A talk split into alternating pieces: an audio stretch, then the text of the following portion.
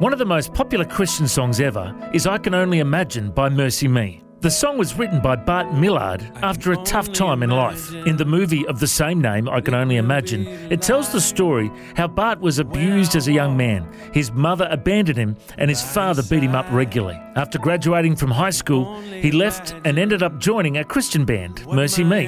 After a few years on the road, he really struggled to connect with audiences and was challenged to really search his heart as to why he wasn't connecting.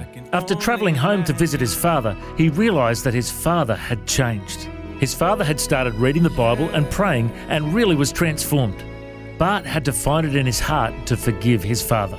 Bart Millard had a father wound that needed to be healed. He then found out that his father had a terminal illness and he was able to spend the last days of his father's life caring for him.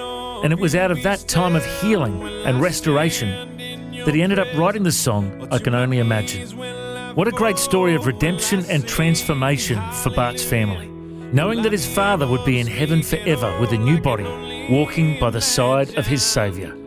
That's how the song I Can Only Imagine came about. I'm Matt Prater. For more, go to historymakers.tv.